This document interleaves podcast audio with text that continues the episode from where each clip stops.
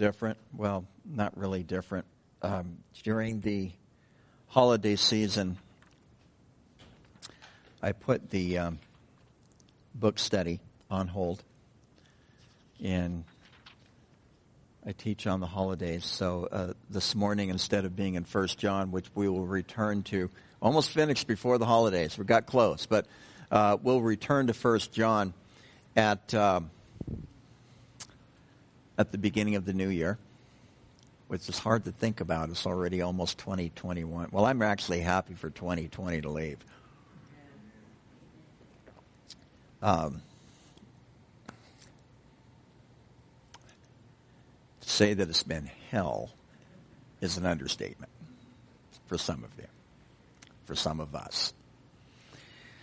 So we'll pray for a better, a better year. Actually, 2021 is the, actually the, if I understand this correctly, it is the first year of the new decade that 20 is not the first year of the decade. This is the last year of the previous decade, and 21 is the first year of the new decade. So perhaps that's something to look forward to. Um, I don't know why that's there, but anyway, um, I came in and it was there. Anyway, this is Pet Plant. We're in Psalm 107 this morning. And this, this is a, a fascinating, fascinating psalm. And what, what's interesting is at the beginning of book five, the Psalms are actually divided into five books. I don't know if you're aware of that, which I find interesting because um, how many books are in Torah? Five books in Torah. So you have five books in the Psalms. Um, is there a correlation? Maybe. Some of the rabbis might give you some long, detailed answer for that, and of course, you get 10 in a room, you end up with 12 different opinions, right? So, um, but nonetheless, um, it's the beginning of book five. What, but what's interesting to me, it's at the end of book four, from about Psalm 105, Psalm 106, into Psalm 10, uh, 107, are these wonderful psalms of thanksgiving. And, and it's 43 verses long. I'm not going to read the entire psalm to you this morning, but I'm going to try to address the entire psalm from, um, I would say a bird's eye view. I guess I can say that. I'm afraid of heights, so even just thinking about it doesn't do me any good. And so, but we're going to get up high and take a look at this psalm. And I think this is a better way to, to really teach on it. But I would encourage you to spend some time in this particular psalm uh, this week. And it says in Psalm 107, I'll just read the first few verses. Oh, give thanks to the Lord, for he is good, for his mercy endures forever. Let the redeemed of the Lord say so, whom he has redeemed from the hand of the enemy.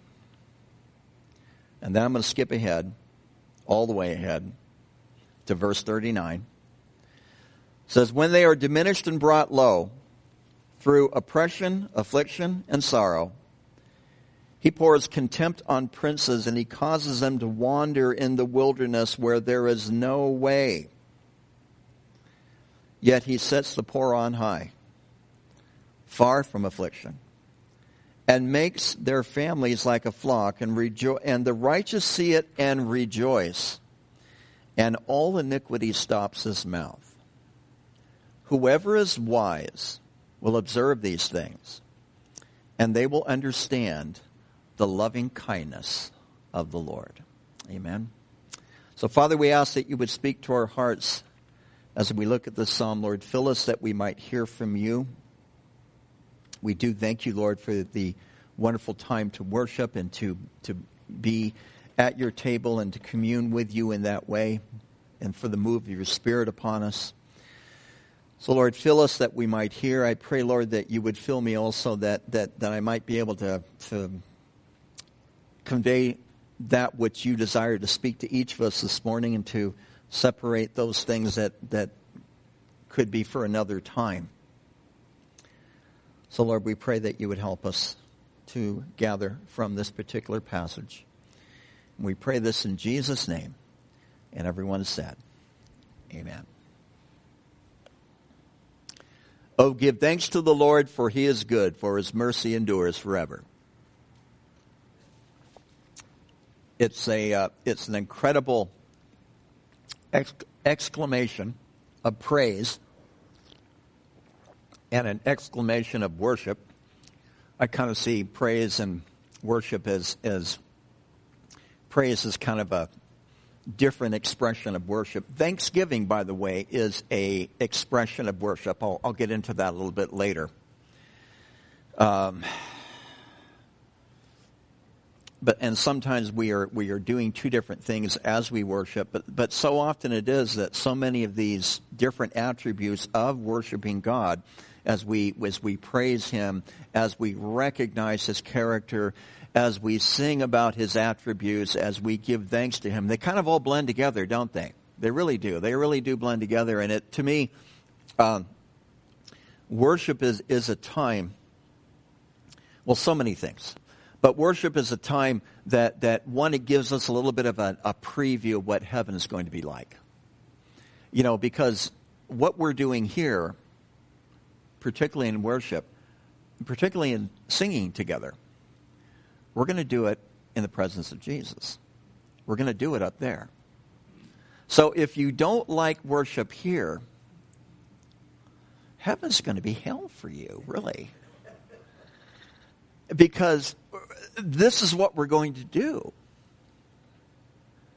And and I think it's a preview of heaven. I also think because the Bible tells us that the Lord inhabits the praises of his people, that it is a time where heaven, in some way, some shape, some form, I sense this more than I can reason this, but I believe that heaven comes to earth.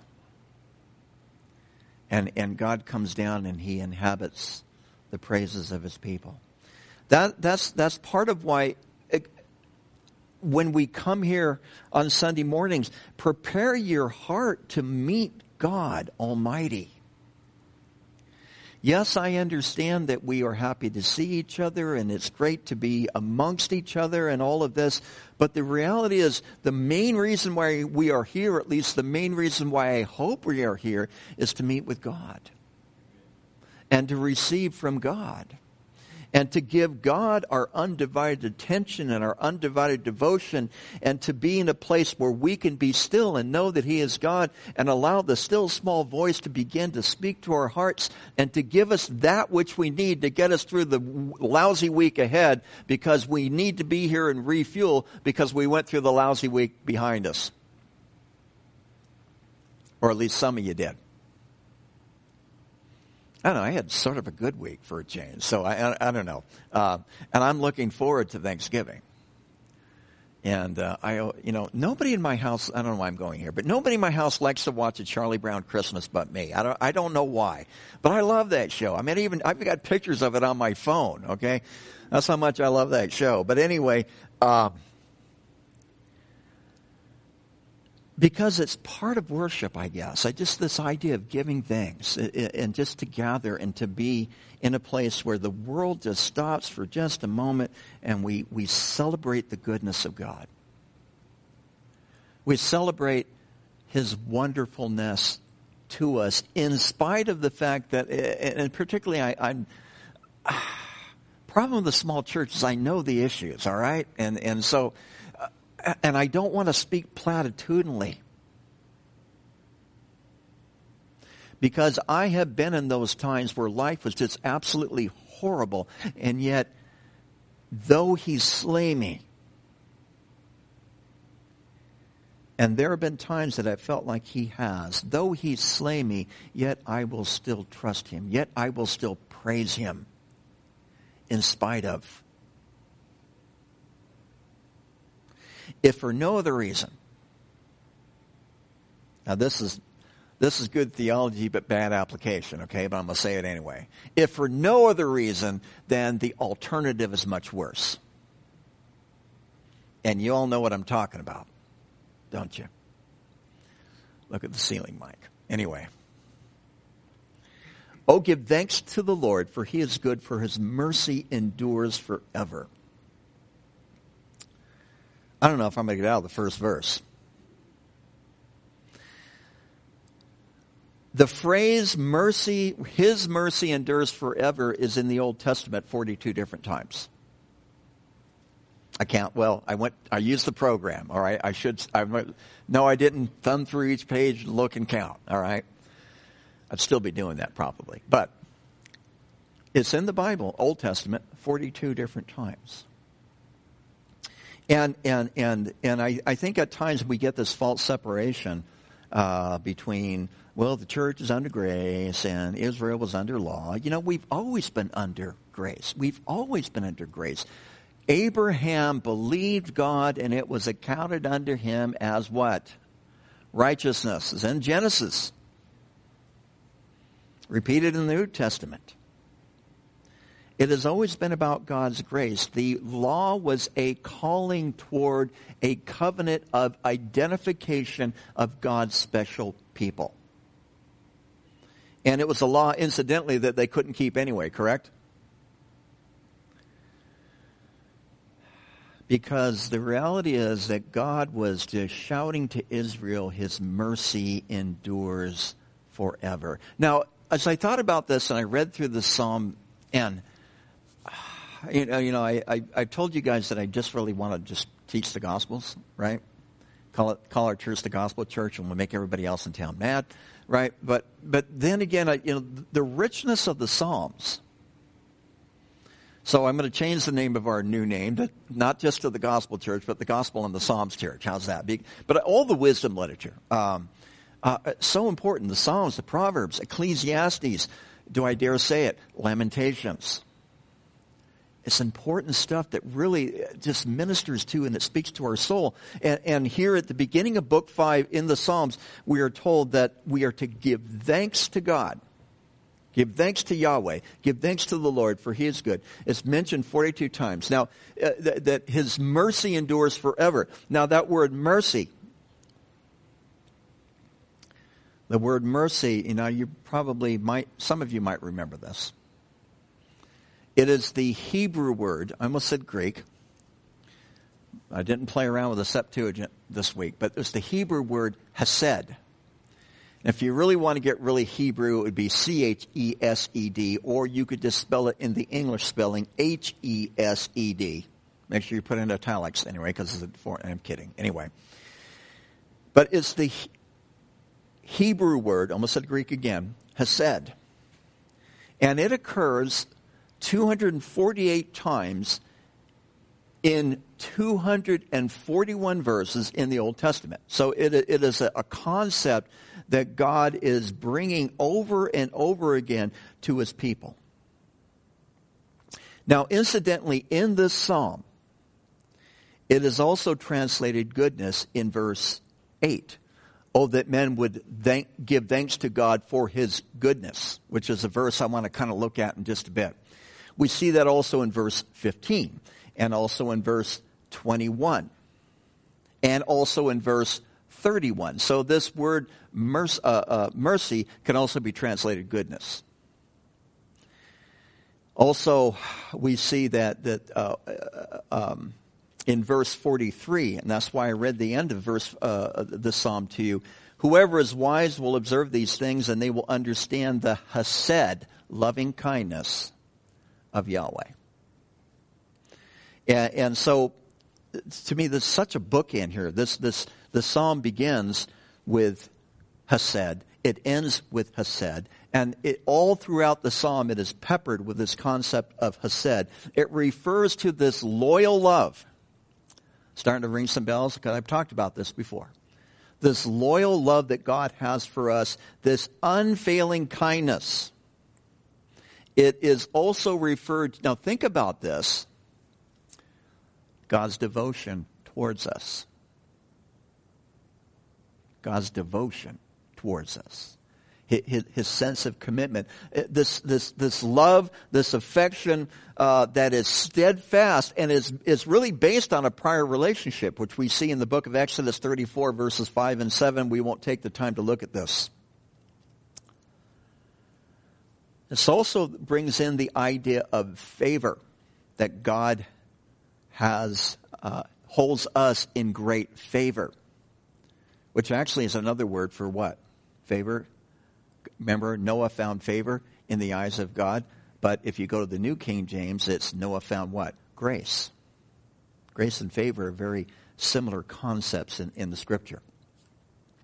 And, and so, um, but even in the book of Esther, it's used for this idea of, of the giving of benefits to someone. So it is, it is a very, very full word of that describes, remember I've said it to you this way before, that this, you can't run away from it. It is a love you can't run away from. It is a love that you cannot hide from. It is a love that you cannot drown out. It is this incredible sense of persistency that God has in his love toward each one of us.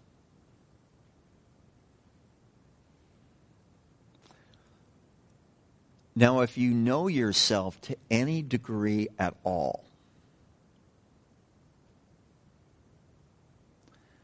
that concept should blow your mind about God's love for you. And to me, as, I, as I'm thinking about this, this is just astounding that God has such loyal love for all of us. His loyal love, his hesed, endures and doesn't it feel that at times love endures? Yes, it does, doesn't it? It goes back to that saying that I've, I've, I've, told you guys about before. Just when you thought you've extracted enough grace out of me, there you go and try to get some more, right? It's long suffering. It, it, it, it's God's long suffering gesture of incredible love for us.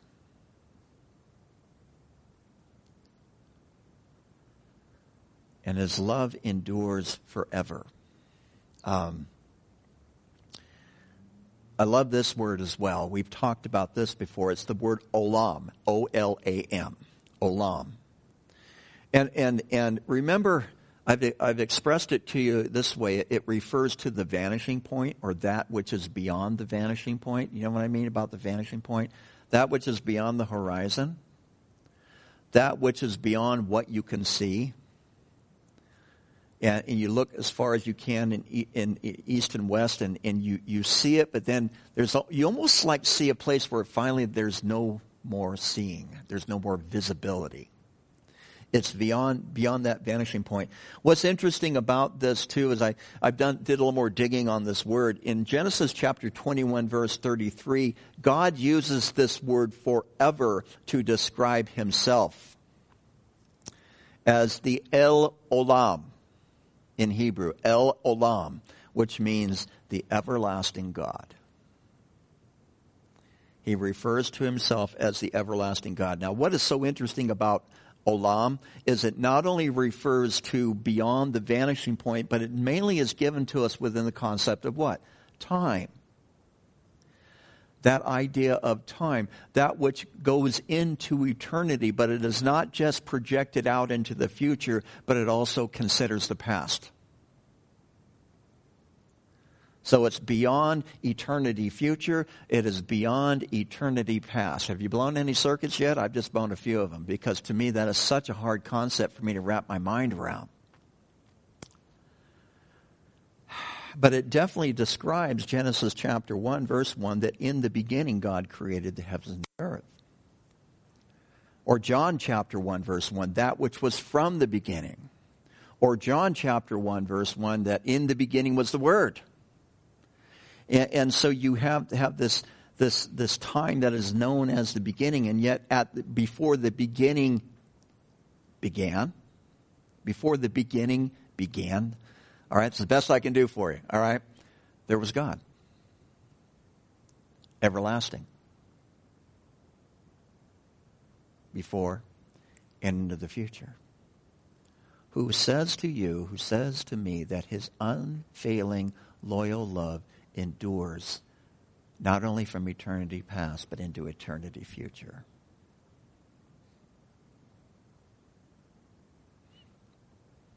That's immense. This idea that, that God is merciful.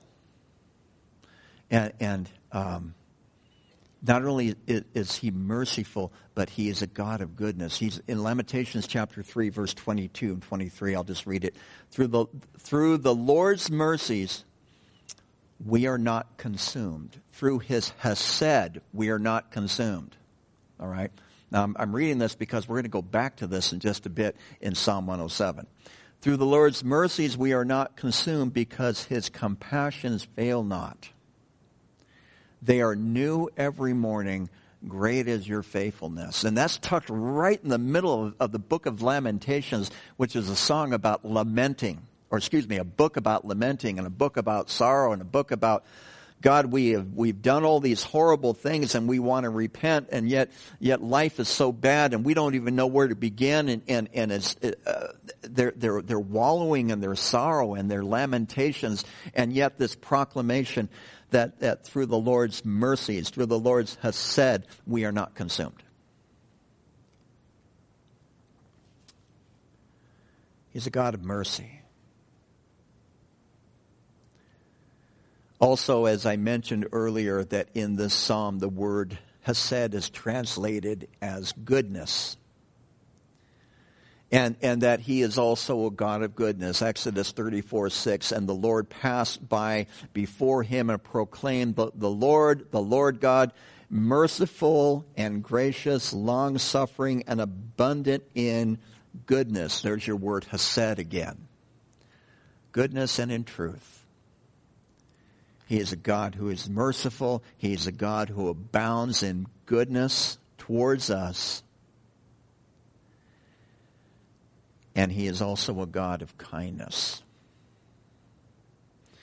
Solomon 1 Kings chapter 3 verse 6, and he's praying to God and he says, you have shown great mercy. That's not the word hesed, by the way, but he says, you have shown great mercy to your servant David, my father, because he walked before you in truth, in righteousness, and in uprightness of heart.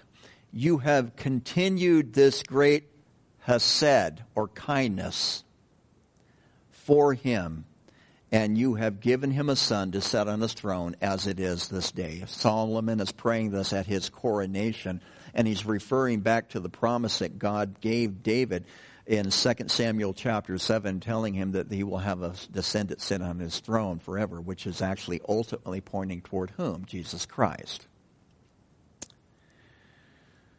But Solomon recognized that it was part of God's kindness that he fulfilled these promises. In Romans chapter 2, in the ESV, it tells us that, or do you presume on the riches of his kindness and forbearance and patience, not knowing that God's kindness is meant to lead you to repentance? God has said his kindness is meant to, now in the Greek, of course, in Romans it's Greek, and so it's a different word, word but it's the same concept, okay? His kindness is intended to lead us to repentance.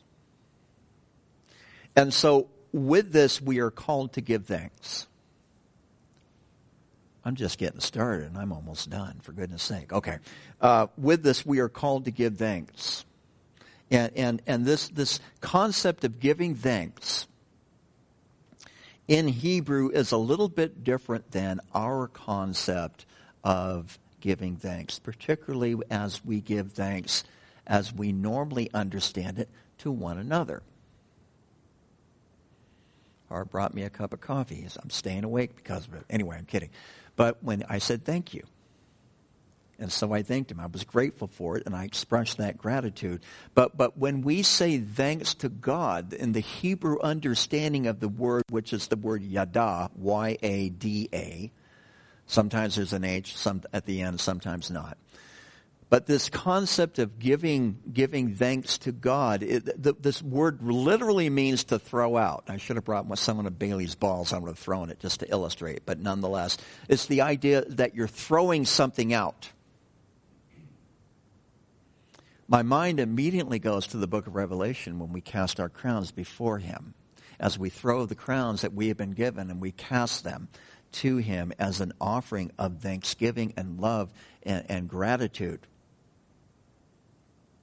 We, we cast out a expression of thanksgiving to God. And in the Hebrew thinking, in the definition of this word, it's always within the context of worship.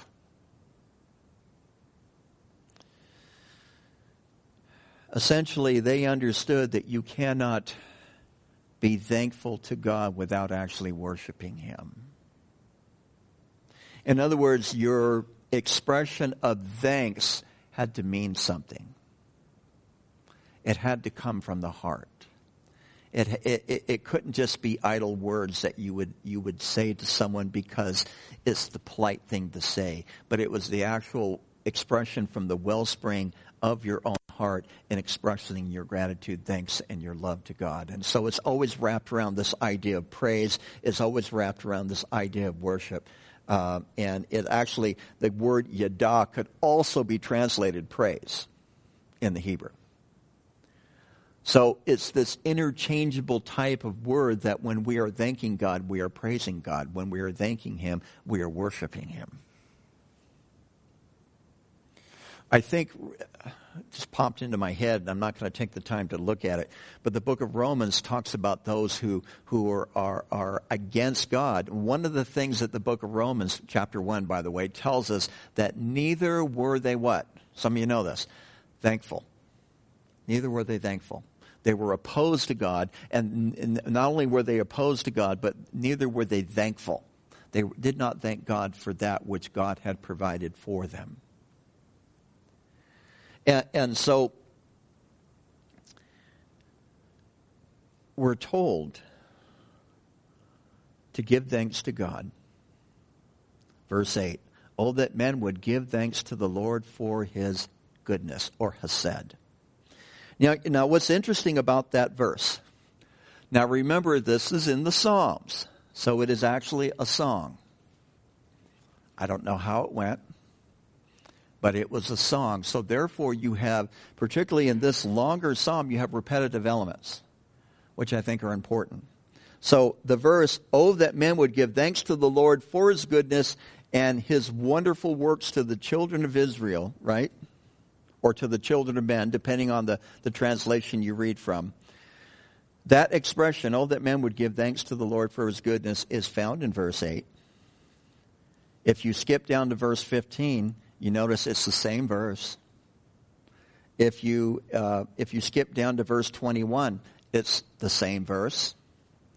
If you skip down to verse 31, it is also the same verse. Oh, that man would give thanks to the Lord for his goodness. Now, what is fascinating to me, that if you read the verses in front of verse 8, 15, 21, and 31, it describes man's rebellion against God, man going into judgment by God, men crying out to God for deliverance and for forgiveness, and then God forgiving them.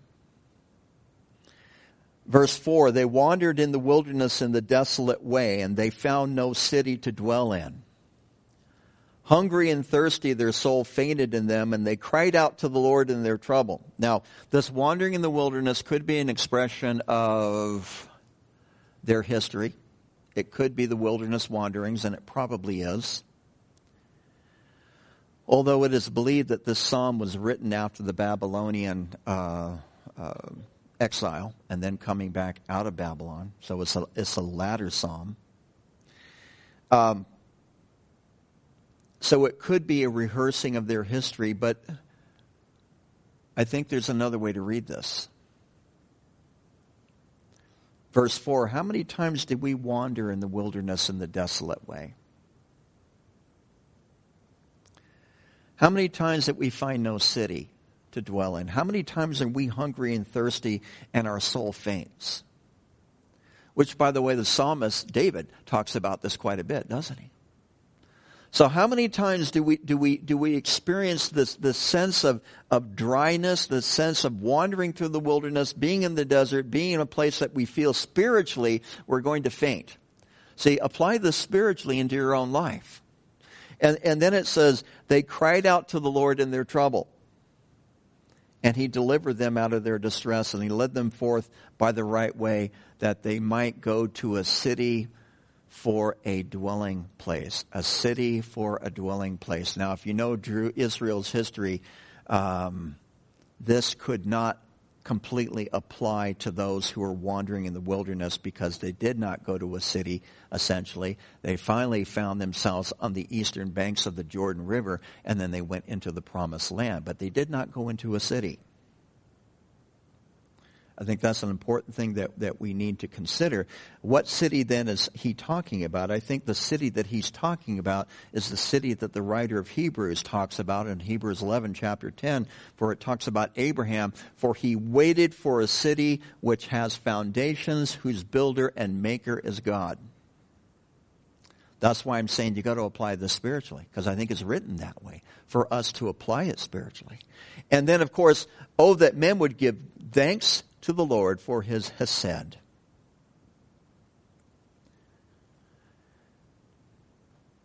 And then it goes on. I'm not going to cover each of them, but verse 10 those who sat in darkness and in the shadow of death, bound in affliction and irons, because they rebelled against the words of God. I will read some of this. And despised the counsel of the Most High. Therefore, he brought them down with, with uh, down Therefore he brought down their heart and labor. They fell down, and there was none to help. So they're in a bad way, right? Then they cried out to the Lord in their trouble. And he saved them out of their distresses. Does that sound familiar? Didn't we just read that? Are you seeing a pattern here? Because the, uh, the, the, other portions be, uh, before verse 21 and verse 31 are essentially describing the, some of the same characteristics. And while this is a bit of a stretch, I admit this is a bit of a stretch, I'm starting to see the 70 times 7 pattern happening here of forgiveness. And, and then again, the admonition in verse 15, oh, that men would give yada, thanks to Yahweh for his Hesed.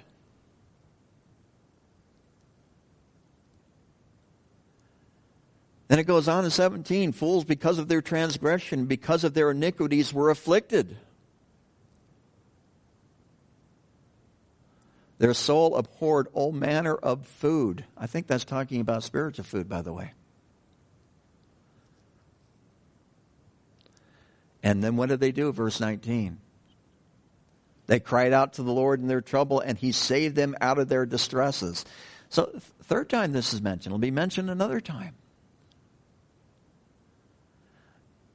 Do you see the incredible picture that the psalmist is painting for us in what the Hesed that exists beyond the vanishing point really entails and how we live these things and how we appropriate these things and apply these things into our lives here on earth, let alone what we have to look forward to when we go into eternity? And, and what an incredible long suffering and loving God, this loyal love, this loyal Hesed that He continues to bring to us over and over and over and over again when we simply cry out to Him and ask Him for His help. This is powerful. This is really, uh, this is becoming like one of my favorite Psalms. This is incredibly powerful.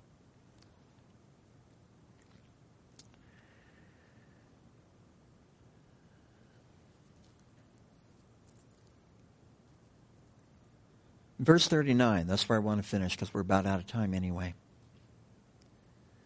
It says, When they are diminished and brought low through oppression and affliction and sorrow, there's the humbling. Humble yourself under the mighty hand of God, and he will exalt you in due time. See, this, this psalm really just, just portrays this to us also, I think, in living color.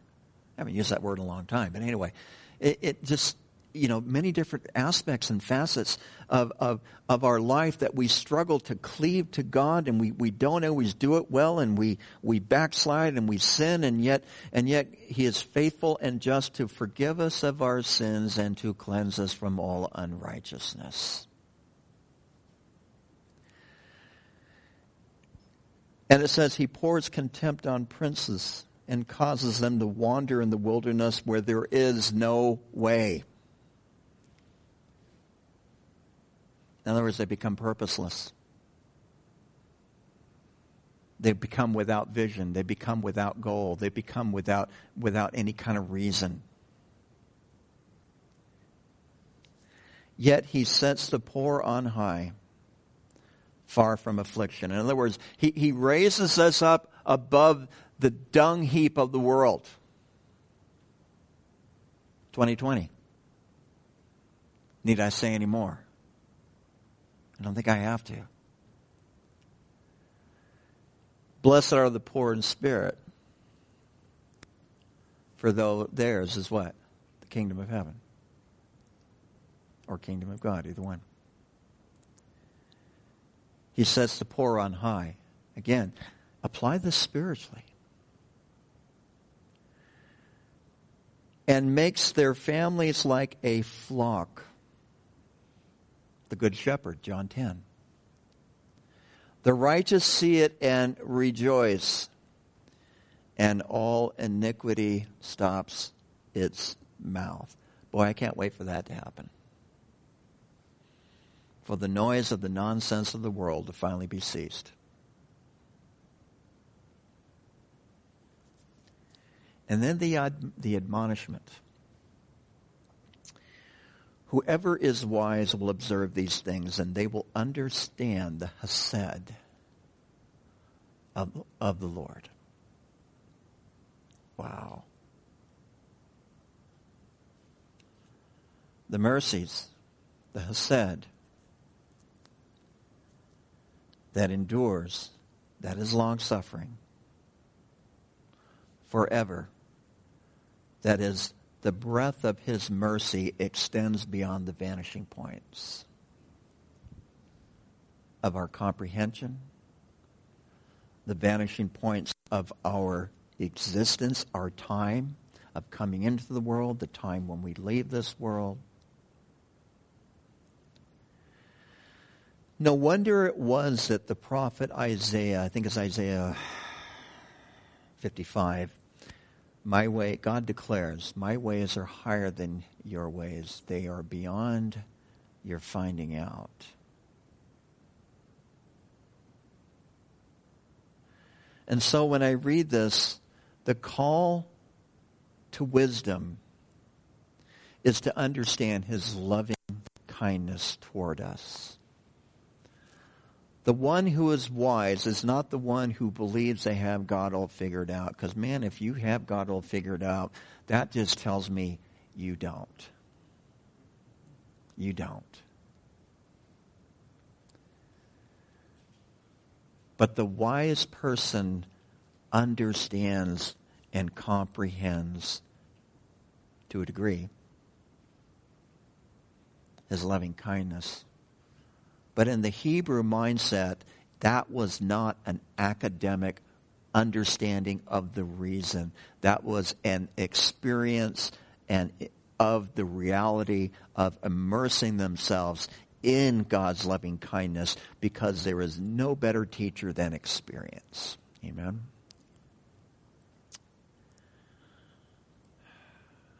So experience his loving kindness experience his Hesed. I don't care what kind of a morning you might have had and how many times you might have blown it this morning or when you go home or whatever this week or when you burn the turkey. Hopefully you won't burn the turkey. But anyway, uh, experience his loving kindness.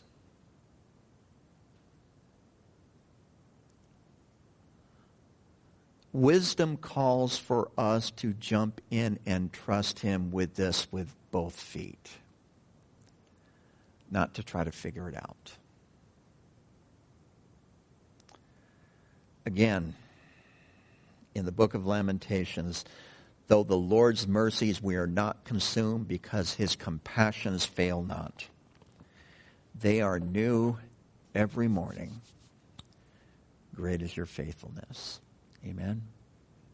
So, Father, we thank you for your word. Lord, we thank you for such a powerful psalm. We'd ask, Lord, that you would bring us back to this over and over and over again. And that, Lord, that we would truly be people who would give thanks to you because you are good. and your mercy endures forever. We thank you for that.